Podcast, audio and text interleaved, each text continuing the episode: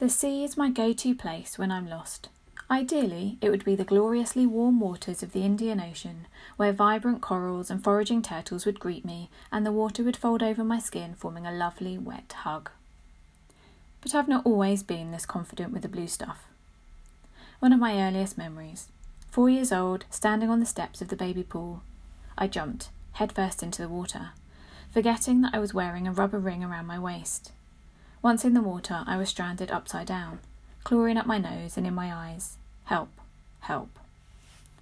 School swimming lessons. Year after year, I refused to put my head under the water, citing ear infections and grommets as the reasons. Then came the pyjama lesson. Treading water wearing the heaviest, baggiest, too big, full length flannel pyjamas versus everyone else's thin cotton shorts and vest tops. A panicking swimmer nearby grabbed my head and pushed me down. Help. Help. In my teen years, a Cornish bodyboarding holiday, I was on a roll of catching short, gentle waves, grinning, pretending that it came naturally, and then I caught a not so gentle wave which led me straight towards the rocks. Help.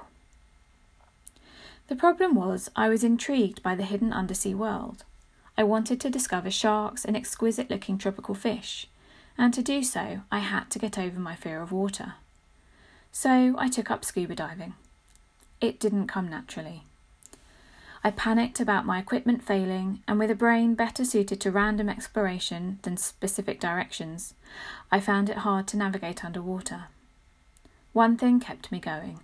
I'd discovered the most beautiful sea creature, lionfish. Have you seen one? They're stunning, with wavy brown stripes along their bodies and protruding flashy spines which waft gently in the water as they glide. Highly venomous, yet mesmerizing. When I'd just about got the hang of diving and decided I could make a career out of it, I had an unimaginable encounter with Mother Nature. 26th of December 2004. A three metre wave. Me inside it. This time there was no plea for help. I knew I wouldn't survive. And yet I did. Someone risked their life to save mine. Once I'd healed physically, I went back to help. At first, I worked on dry land, clearing debris, rebuilding houses, and eventually went back into the water, using my diving skills to retrieve plastic bags from the sea floor. I also found the courage to continue with my diving and rescue qualifications. Passing my exams should have been a big moment. Not only had I overcome my fear of water, I'd overcome it despite great adversity, and also had the skills to save people. Go me! But I did not feel amazing. Suddenly aware of my Western privilege and the incredible luck I had on that day, survivor's guilt kicked in, and there it stayed like a slug in the back of my throat for years to come.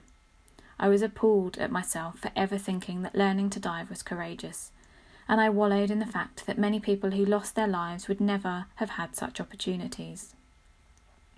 Ten years later, in 2014, I saw someone in trouble in the water and I helped them to safety. I did so because I was in the right place at the right time, not because I was a qualified rescuer. After this, I did a lot of reflecting, much of it underwater alongside the lionfish, on whether I was a decent human or not. The silence of the ocean gave me the chance to rerun thousands of conversations in my head, and I realised that my experience had given me a useful skill, a way of relating to someone going through something difficult. I don't go around risking my life to save others, but in my everyday conversations, I've helped some people a little bit, and that is certainly something to be proud of.